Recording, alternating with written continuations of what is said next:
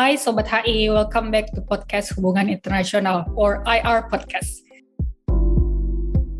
The podcast is organized by the Department of International Relations, Universitas Gadjah Mada. I'm Marwa, who will be hosting the podcast today. I'm here with Daniel, a visiting lecturer in our department.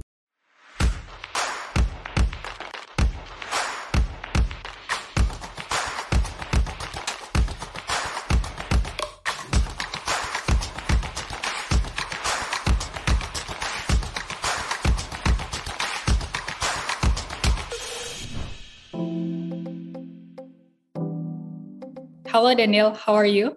Thank you. I'm our, I'm I'm good. Thank you. So welcome back to our podcast. Uh, I suppose this is not the first time you are coming to our podcast, right? No, done done some before. Yes. Yeah, but today we will be discussing different topic in line with the recent publications from the Intergovernmental Panel on Climate Change. So we are going to discuss about the Climate Change Report 2022. This latest report certainly talk about the ever, ever present issues of climate crisis. In general, the report talks about the state of climate change, highlighting the cause and also consequences, and most importantly, the possible solutions together we can develop. Many would describe the report as concerning and bleak. I have read it uh, several pages from the report myself, and I would admit that I share the same view, and it kind of get me some kind of anxiety after reading the report. But I wonder if we still have a hope in the future facing the climate crisis, and do we still have time to adapt? And before we delve into it, probably I would ask uh, Daniel to briefly explain to our audience uh, what these IPCC reports are and why are they important. Please, Daniel. Thank you so much, Marwa. Yeah, definitely the situation is bleak. I think there's still hope, but let's talk more about that later. First, a little bit about like this IPCC. Yeah, I mean a lot of abbreviations uh, when it comes to climate science and climate politics. Yeah, uh, what it means is it's called the Intergovernmental Panel of Climate Change on uh, climate change, as you already noted, and it's basically it is a uh, intergovernmental yeah, set uh, organization set up by the United Nations in 1998 by the World Meteorological Organization and the United Nations Environmental Program. So it's been around for quite a while. And uh, the target of this uh, IPCC is to bring together the best scientists worldwide who deal with questions of climate change and all the impact of climate change, uh, and basically to advise governments on how to best deal with the problem. Yeah? And uh, one of the core of these IPCC are these assessment reports. So now we have the sixth, so it's kind of uh, already six reports. So in usually five every five to seven years, one of these reports comes out, and uh, we are now like yeah, in the, the sixth cycle of these. And uh, these reports consist of like three working groups that look at kind of different areas of climate science. So the working group one looks at kind of the physical science basis. So how does the climate system work? How do we know that climate change exists and, and how can we measure it and so on and so on.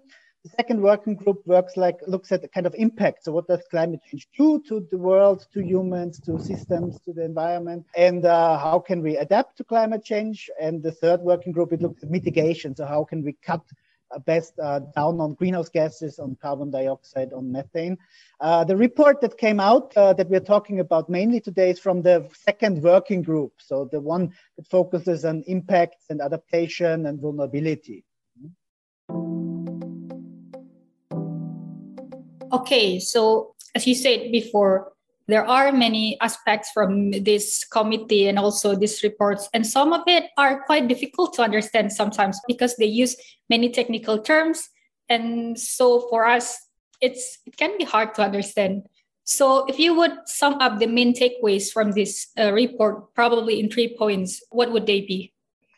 Oh, well, first, yeah, I think the report gives us a bleak assessment of the situation like it is. Yeah, the things are already pretty bad when it comes to climate change. We are at about 1.1 degree of average warming. That doesn't mean that warming is the same everywhere in the, in the world. Some regions warm faster, some slower, but it already has major impacts on kind of uh, extreme events, systems, uh, and so on. And uh, yeah, as a lot of warming is already back in, given how much carbon dioxide, methane, and other greenhouse gases we have released and are still releasing, uh, things are definitely still gonna get worse. But I think there's also a message of kind of hope here. So it's not everything's lost, run for the shelter, but there are things that we can do. So we're not like in a, we're in a grave situation, but we're not in a, in a terrible situation yet. So I think humanity can still, if we kind of push for it, we can still turn things around as much as possible to prevent risks and harms to our generation and, and future generation. So that's one. The, is it the report? I think that the final paragraph of the summary for policymakers that the report has sums this up pretty well. So let me just quote. Says climate change is a threat to human well-being and planetary health. Any further delay in concerted anticipatory global action on adaptation and mitigation will miss a brief and rapidly closing window of opportunity to secure a livable and sustainable future for all. So it means we really have to act in the next 5, 10, 15 years to cut down greenhouse gases, to adapt to uh, those changes that are already there. Otherwise, we will really face very, very bleak and terrible consequences. Second, I think there are a lot of new insights on climate risk in the report. And I think uh, uh, it's for the first time it really delves into the questions of uh, what biosphere means to us. Yeah. So before it was like, of course, it talked about extinction and on, on, on ecosphere, biosphere, impacts of climate change. But this report really clearly says that we and the biosphere and the climate, it's one cycle of life on this planet. Yeah. And if we destroy and if we disturb one of them, then we are going to be harmed as human beings. Yeah. So there is no kind of uh, just doing a bit of climate mitigation, not thinking about biosphere, but we can only survive well as human humanity, basically as human species, if also other species and uh, living spheres of uh, other species are uh, doing well as well. So this is, I think, a very important uh, message. Uh, second, I think in terms of risk, it looks much more at compound and cascading risks, so risks that kind of connect, how risks interconnect, how they strengthen each other sometimes. So I think this is also kind of quite new from the report, or at least kind of in much more detail than, than in previous report. And uh, third, I think it talks a lot about kind of climate resilient development and climate justice. And it shows that basically any development decision that we take right now can bring us either closer to catastrophe or it can bring us closer to climate justice. Yeah, so uh, there is no development decision that kind of doesn't touch on this kind of climate compound. So it's a big elephant in the room, yeah, and it will stay that way. Yeah, so basically we should kind of uh, make climate resilient development one of the core principles of any kind of economic or human development on this planet. I see. So, as you mentioned, there are three points. If I could sum up uh, climate change, it's indeed a threat. It's here. It's not a future problem. It's today's problem. And you mentioned there are at least three, right? The risks, and then the variety of risks, how it is today problem, and then also the last one is climate resilient development. Let's start with the first one about uh, risk. You mentioned something about cascading and compounding risk. Uh, can you please elaborate more on that? Well, uh, but before we, we go to that, maybe let's talk uh, about risk in a, in a bit more general. What the, the IPCC already has a kind of methodology about risk that we know basically from disaster science. Huh? So, how we calculate risk is by looking at a number of factors and variables. One is the exposure, so like the hazard, yeah. So this can be the the strong wind or the heat or the storm or the tsunami or whatever. Uh, but if that touches nowhere where kind of humans are living or humans have any interest, then it, it doesn't become really risk. Yeah. So the main factor, or one of the main factors when it comes to risk is vulnerability. Yeah? So the report focuses a lot, a lot, a lot about kind of vulnerability. Yeah? So kind of makes a difference, you know, if your house is built well, or if you are healthy, if you can you know, um, evacuate on your feet, or if you're in a wheelchair, for example, or if you're rich enough to move somewhere else, or if you're rich enough, if it's very hot to have an air condition or not. And, and these things, these kind of vulnerabilities play, play a big role when it comes to risk. And then there's also the capacity, of course, how can we deal and handle with risk? So the strength of a risk comes down to, to these three factors. No? We all know that from climate change, I don't think I need to go too much into that uh, that we will see. I mean, of course, uh, more heat means more heat waves, uh, but also more precipitation means more stronger rain, probably more floods, uh, you know, changes in hurricanes and tropical storms, tornadoes, but also some areas will get drier, some get wetter, then we have sea level rise. Uh, and so on and so on. So we have a myriad, of course, of, of climate impact. Some of them we already see, some will, of course, and many of them will get stronger in the future. So all of these, of course, is in detail described uh, in the report. I think what's really strong and new in this report is that we evaluate a little bit how eminent these risks are. And I think it's become more, uh, the warning level is higher. So a, a, lot of major risks already kind of will materialize at, at 1.5 degrees of warming. And uh, will get worse and worse uh, when we come to two degrees or 2.5. I mean, at the moment, given current climate policies, we are on, on track to something plus minus three degrees. Yeah, we have to say. Yeah? So we really kind of, uh, it is of the essence that we kind of cut temperature increases. Yeah? And then we can see from the report looking at risk on, on two kind of levels. On the one level, it looks at kind of the biosphere. Again, this is the relatively new and, and detailed part of the report uh, where it shows like uh, while kind of most human beings, of course, there are people who migrate, there are people who get displaced from climate change, yeah? uh, but mostly we can still adapt in, in most places, yeah, as, as human beings. But uh, animals uh, and species are already on the move, yeah, because temperatures are getting warmer. Uh, we see that almost half of the species in the world are moving, yeah. So either to farther north where it's cooler or farther up mountains yeah, where it's also cooler. And of course, there are limits to that because if you're on Java Island, there's not much place you can move other than higher up, for example, towards the volcanoes or in the north, yeah, towards the Arctic and so on. Yeah? So there are limits to that. And it's not only, uh, we talk about species, we don't only talk about animals or insects, we also talk about trees and plants. Yeah. It's not that the trees get feet and then start walking, of course, but uh, their seeds can kind of make new seeds, new trees grow a couple of 50 or 100 meters. So there are limits to how fast uh, species and plants can kind of migrate. Yeah? And uh, the current changes in temperatures, they are really threatening kind of uh, extinction for many of the species. So the report actually says that if it comes to five degrees of warming, up to half of all species on the planet could uh, be faced with extinction. Yeah? Of course, there are ranges of in terms of kind of uh, how dangerous and how risky everything is, but we are in the middle of a huge biosphere crisis. Yeah, and we really haven't been taking care of nature as human beings. So not even with climate change, but we are destroying the forests, we're draining the peatlands. There are much too little protected areas for animals, for species, and so on and so on. We're still cutting down more forests than we regrow. So we really need to rethink how we kind of deal with nature, with other species or otherwise it will kind of hurt us. It will come back basically to bite us. Eh? So that's kind of one main area when it comes to risk. When it comes to kind of the human component of risk, the report is also very stark in terms of arguing that almost half, basically 3.3 to 3.6 billion people, so almost half of all people in the world are already living in areas that are highly vulnerable to climate change. Eh?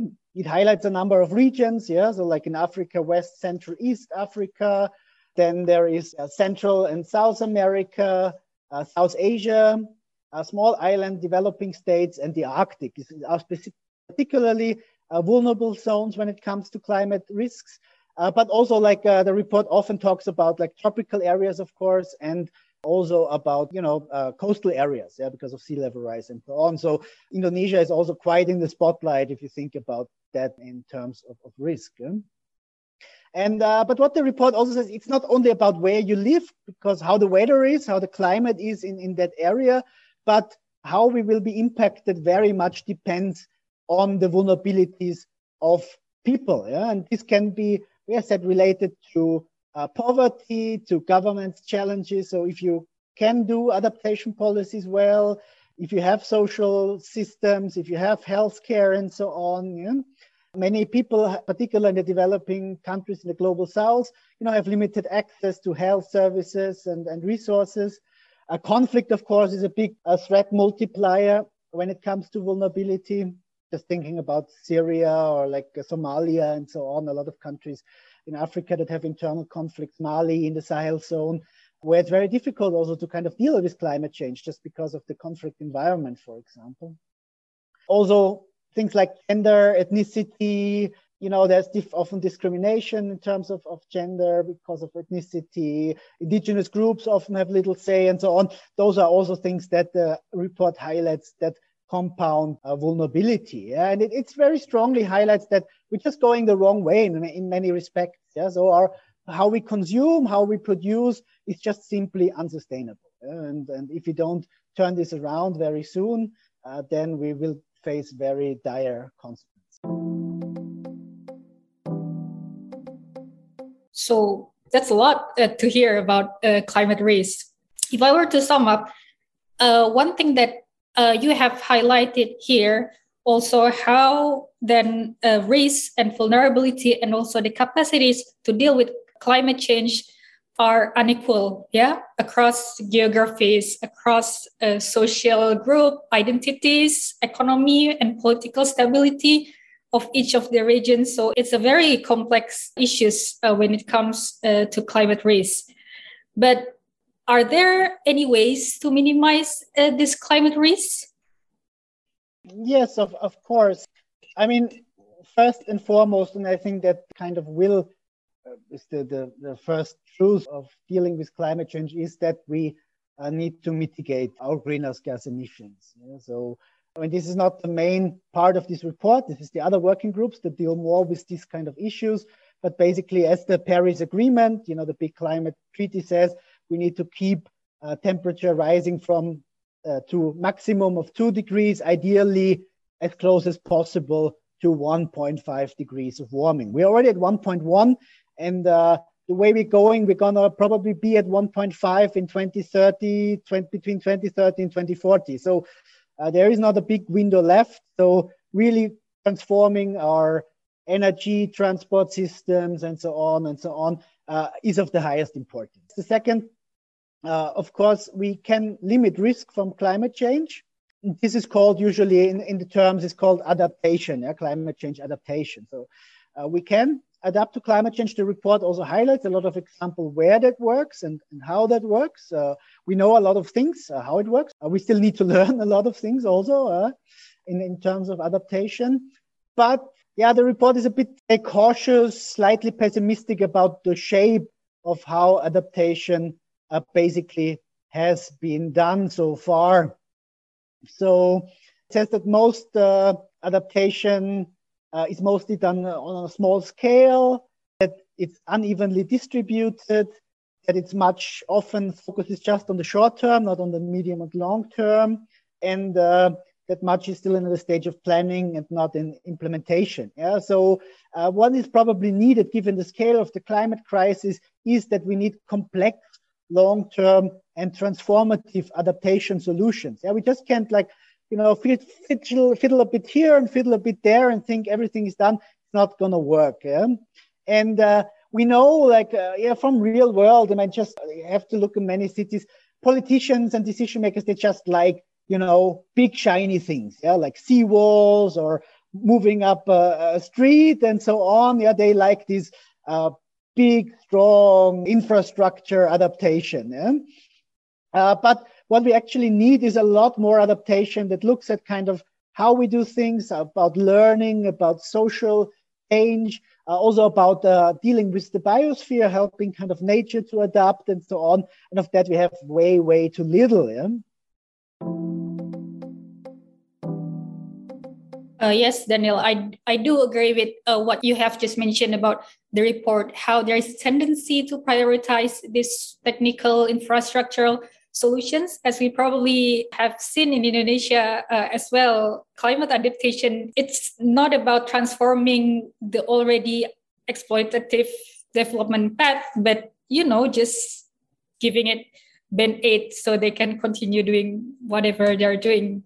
Which, and one of the things that is also highlighted to achieve a transformative climate adaptation is uh, the knowledge. If I'm not mistaken, uh, the report, IPCC report as well in 2019 highlights about the gap in adaptations, it, which includes finance, technology, and also the knowledge. The knowledge gap, especially on the experience and the capacity of the global south in dealing with climate change impacts, are currently under research.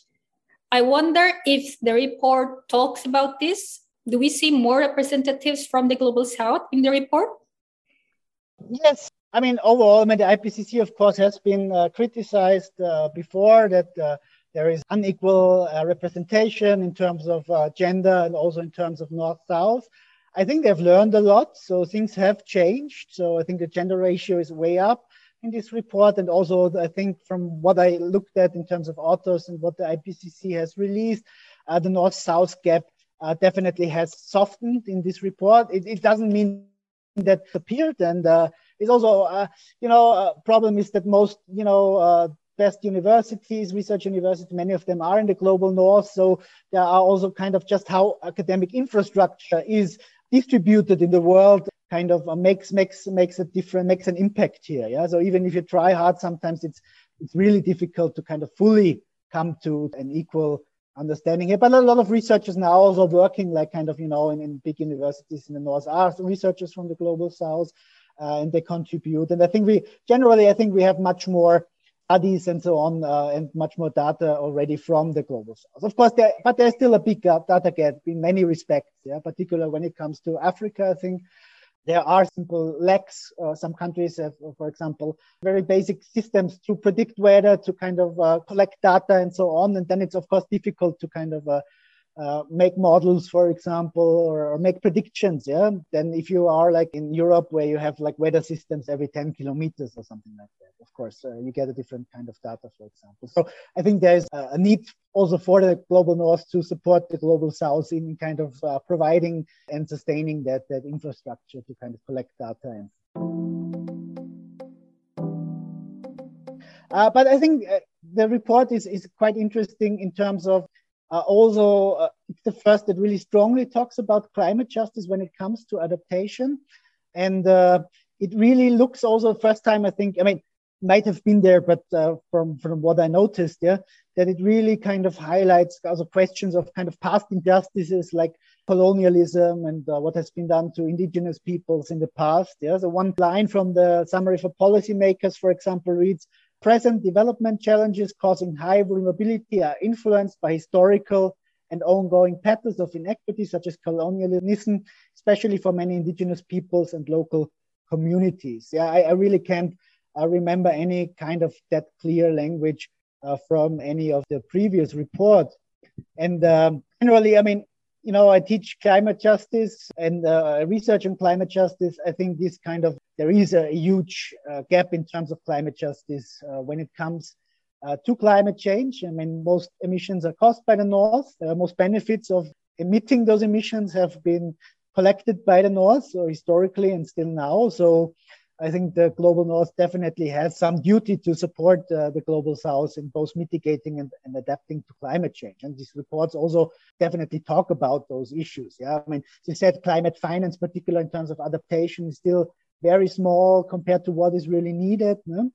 But you know, I, kind of these justice gaps should also not become an excuse for like countries in the global south to just put their hands up and say, oh, sorry, we can't do anything. Yeah. So there's a lot of things in terms of adaptation that can be done that are not very expensive, that just require, you know, political will and participation of people and stuff.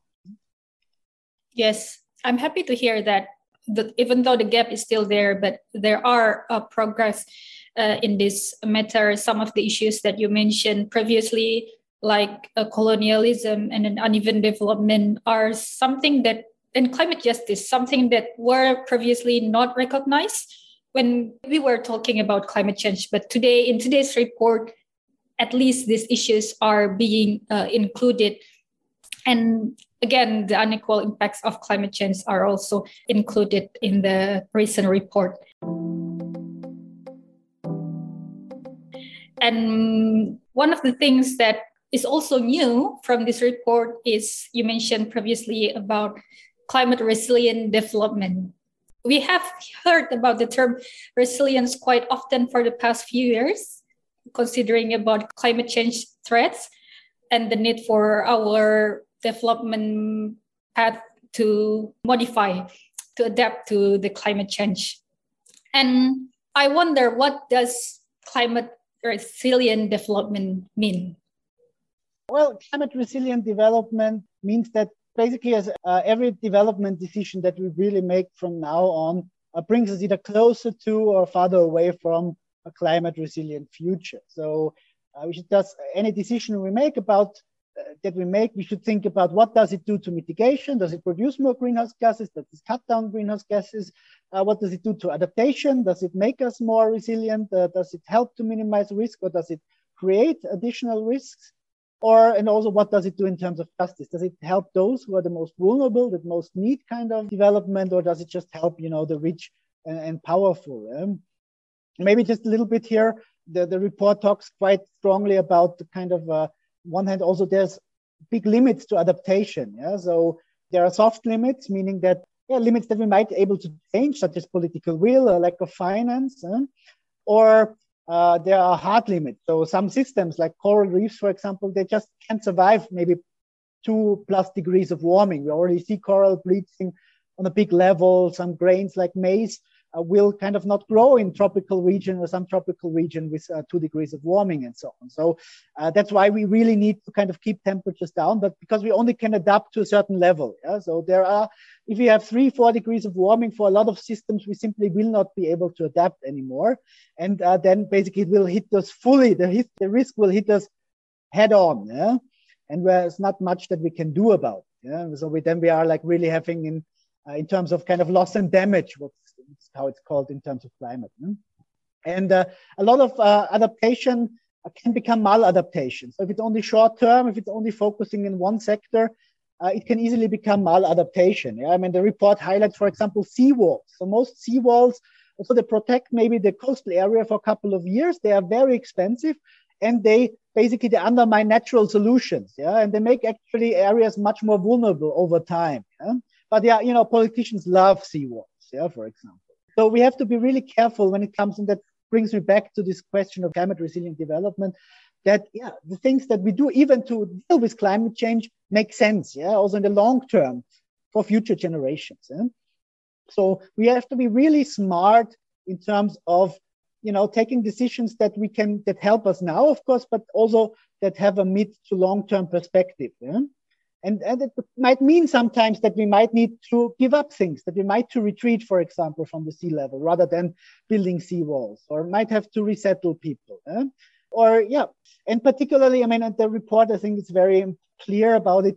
Uh, it is a justice question, climate resilient development. A lot more people are living in cities now. Urbanization is ongoing. Yeah? A lot of people are very vulnerable to climate change are living in informal settlement or like settlements that expand very fast. Yeah, and just look at Jakarta or any big Indonesian city, yeah, who uh, lives in the floodplain, who is the first to get flooded if, if the rains come.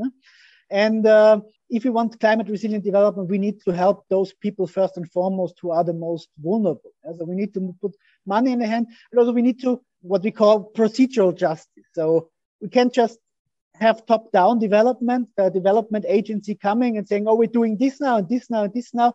This is not how it works anymore. Yeah, so we need to kind of get people on board. Yeah, ask people about their own experience, about their, bringing their knowledge. Yeah, and uh, yeah, get their support. Yeah, because otherwise, you, you know, you get backlash. Yeah, if government just says, "Oh, we're building, we're moving this community," yeah, and don't ask anyone, then you know you have people demonstrating, and then you have uh, you know, uh, yeah, conflict. Yeah, so it creates conflict. So if we want to be smart, uh, we need to be inclusive in how we do this development. Yeah, it's also kind of, I think, an important point uh, that the report highlights. Yeah, and uh, much much longer again, this kind of we cannot only kind of uh, do climate resilient development for you know looking at our cities, at our economy, but we really need to take stewardship for nature for biodiversity serious. Yeah, so if you don't do that, uh, then it's uh, really gonna uh, end up very badly for us as species.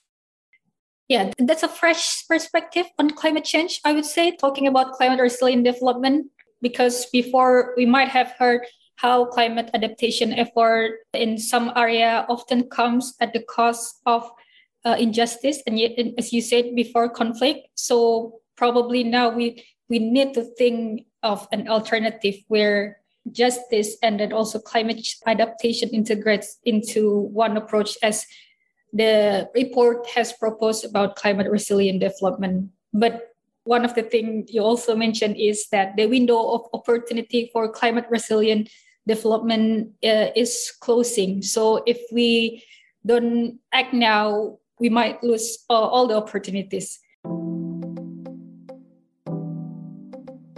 And this brings to my last questions.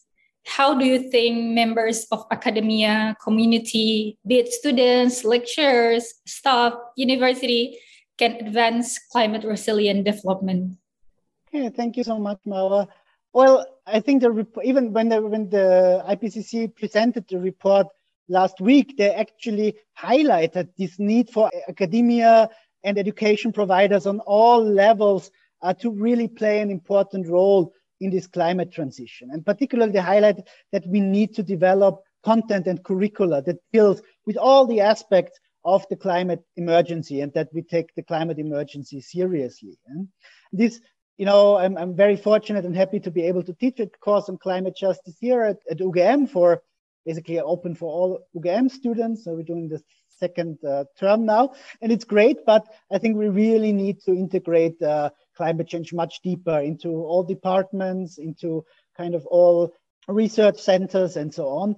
And, and climate change is an, if you look at these reports, it is an interdisciplinary uh, endeavor. Yeah? So there are researchers from all disciplines can contribute, and that's why we need to train our students also to work together interdisciplinarily and to think about climate change uh, interdisciplinarily. Yeah? So economic students, forestry students, IR students, health students, and so on. Everybody can contribute, and all these areas uh, have questions and challenges that are linked to climate change yeah, and that should and can be integrated uh, into the uh, curriculum. And then, of course, I mean, we are major research providers. Yeah, I mean, a lot of the people who are part of the IPCC reports, of course, are university researchers, postdocs, pre-docs, uh, and so on. So you know, um, also master students who, uh, and so so uh, there is of course tons and tons of things we still don't know, particularly when it comes to adaptation. I think in mitigation, uh, science is, is, is well established and so on, but in terms of adaptation, there's just so many different areas where we still can learn things, where we still can study things. So we need much more of that, of course. Yeah? Then also universities are not isolated, you know, ivory towers, and they should not be. So universities should really engage with their surroundings and see how they can support local communities, local economies, and so on to make this climate transition, yeah? to kind of spread knowledge, good practices, uh, engage with communities, and so on.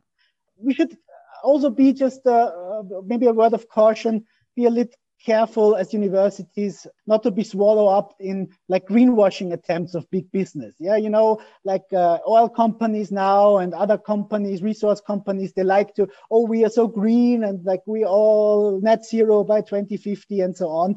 Often this is kind of uh, uh, just words and a lot of greenwashing. So we should be very careful to kind of not being fig leaves for becoming fig leaves for a big business just because they give us a couple of thousand dollars or whatever uh, for events and so on. So we should be sometimes critical and also see like kind of uh, what who we cooperate with. I mean, it's nothing bad to support like those companies going green, but uh, should be clear that they really do it and that's not kind of just uh, using the reputation of, of academic institutions to kind of uh, you know uh, wash their reputation, greenwash their their reputation.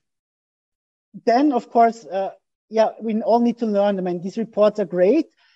Not everyone is going to read these 3,500 pages, of course. Yeah, I'm also skimming it. I don't have the time to go through every line. Also, it's uh, very interesting.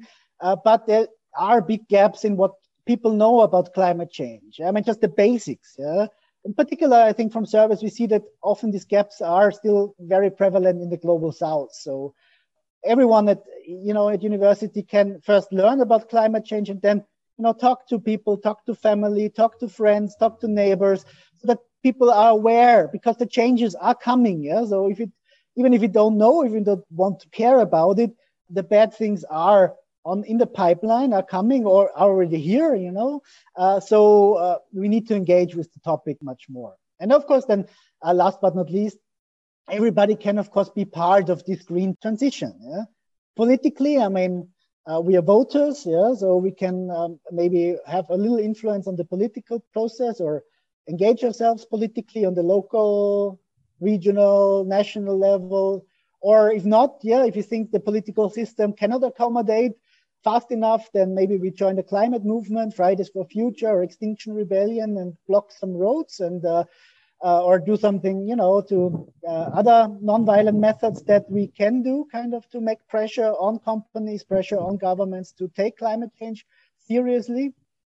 And of course, every small action that we do in our lives to kind of cut down our own uh, carbon footprint help. Yeah, I mean, of course, uh, it won't make a big change, yeah, but like you know, going green in terms of transportation, flying less, eating less meat, turning off the air conditioner or the light if we don't need it, uh, and so on and so on. Uh, small changes uh, make a difference. It also shows our friends and neighbors that uh, we basically kind of you know care about climate change. That climate change is important. That we support the transition. Uh, and as the report really says, uh, any increment of temperature rise makes climate change less risky. So really, if you can even 0.1 degrees of change, if you can keep the temperatures down, it will save lives. Yeah, it will you know, uh, save us from a lot of billion dollars of damages. Yeah. So in a sense, we all need to do yeah, as much as we can do yeah, as, as possible. But of course, the big transformation needs to be societal. So, uh, you know, we need laws, we need policies to kind of cut emissions, do an adaptation. We can't do it on our own, but I think everybody can make at least a little bit of a contribution.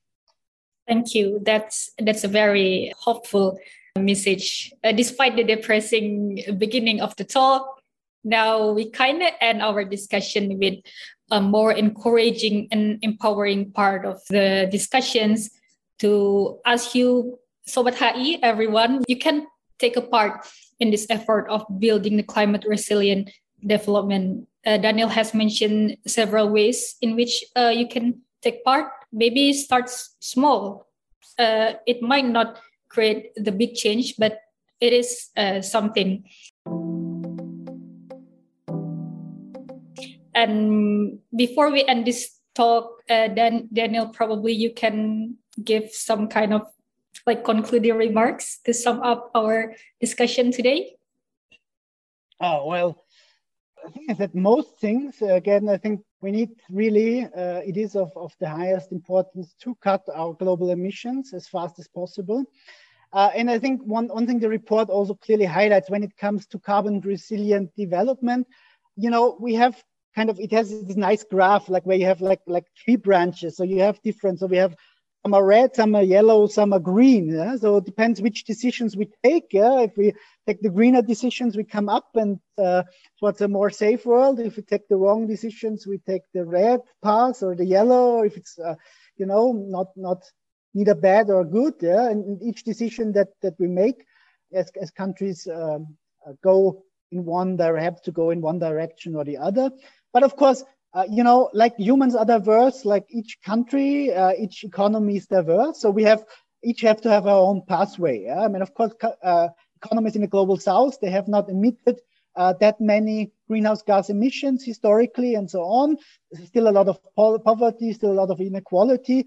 So we have to square, you know, this this issue of kind of going green with kind of how we can help those who are most vulnerable and weak in, in our societies yeah, without hurting those. I think this is kind of a very uh, big, important imperative. Second, yeah, climate justice like north-south uh, is, is really needed and, and it is kind of the right thing to do. So I think countries of the global south, they should be much more demanding still of the global north in terms of help. But I think what, what works best is if you say like kind of, you know, we are doing this, you know, we do we, we are motivated, we want to do this, yeah, help us rather than like kind of just sitting and do, do, do, oh, and complaining. Yeah. So I think you need a proactive kind of climate policy. Uh, I think Indonesia has this in some part saying kind of, you know, we'll do more mitigation, for example, uh, if you support us. But I think can be a bit more, still more aggressive and kind of pushy in terms of kind of saying, hey, uh, you know, you caused much of the problem. Yeah, you need to help us, but we have a plan. Yeah, we really have a plan to do so. And I think then also kind of uh, climate financing will go uh, will go easy. And it's also, I think it's a bit of a competition in a sense of like kind of, you know, countries that have the best plan, they will get more financing, they will have a better transition, they will face less risk in the long term. Uh, so it, it, to, to invest in this transition really makes sense. Yeah. So economically, it makes sense, but politically, in terms of uh, safety, health, and so on. So there are a lot of co-benefits. Yeah. I mean, of course, there are costs, but in terms of money, but in terms of co-benefits, long-term, mid-term, long-term, it, it really will pay off. Okay, sure. Uh, that ends our discussion uh, today. So hopefully this can at least bring you insight on what is the current state of climate change that we are facing right now and the urgency and the way at least we can take part to facilitate to pursue the climate resilient development. Uh, I agree, the, re- the report is heavy, but still, I recommend you to at least give it a try.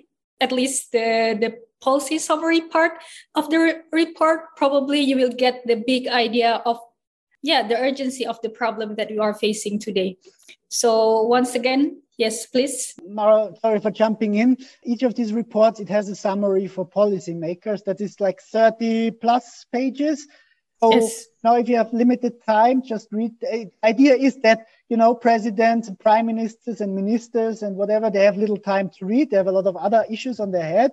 So at least they should read this kind of uh, uh, short report. And the great thing about the summary for policymakers also is that they basically they have been signed off. Every word in this summary for policymaking has been agreed to by all 195 governments that are part of the IPCC. So this is really kind of government saying this is kind of world sanctioned science. So kind of this is a so we stand behind this science. So this is kind of there's no other area basically of knowledge in the world that we have that has such a uh, strong, I think, uh, scientific and also political backing. Yeah? So, yeah. So if you have a, an hour, read this uh, summary for policymakers. They also they have a lot of nice graphs and so on. So they are nice to read. Language yeah. is a bit strange at times if you read it for the first time, but after two or three pages, I'm sure you you, you get into it. yes, thanks Daniel for baking me up. I, I didn't know that it's it has such a such a strong uh, support from uh, many countries around the world. It is important to get at least the big picture of uh, the current state of climate change. So, yeah, please do have a look. Uh, so that ends our discussion today. Once again, thanks, Daniel, for uh, sharing your insight about the report. Uh, hopefully, this will inspire Sobat HI to participate in the climate uh, justice um, movement or research or action and many other aspects that we are currently uh, also developing at the university. So thank you. Bye bye. Thank you, Marwa. Thank you. Bye.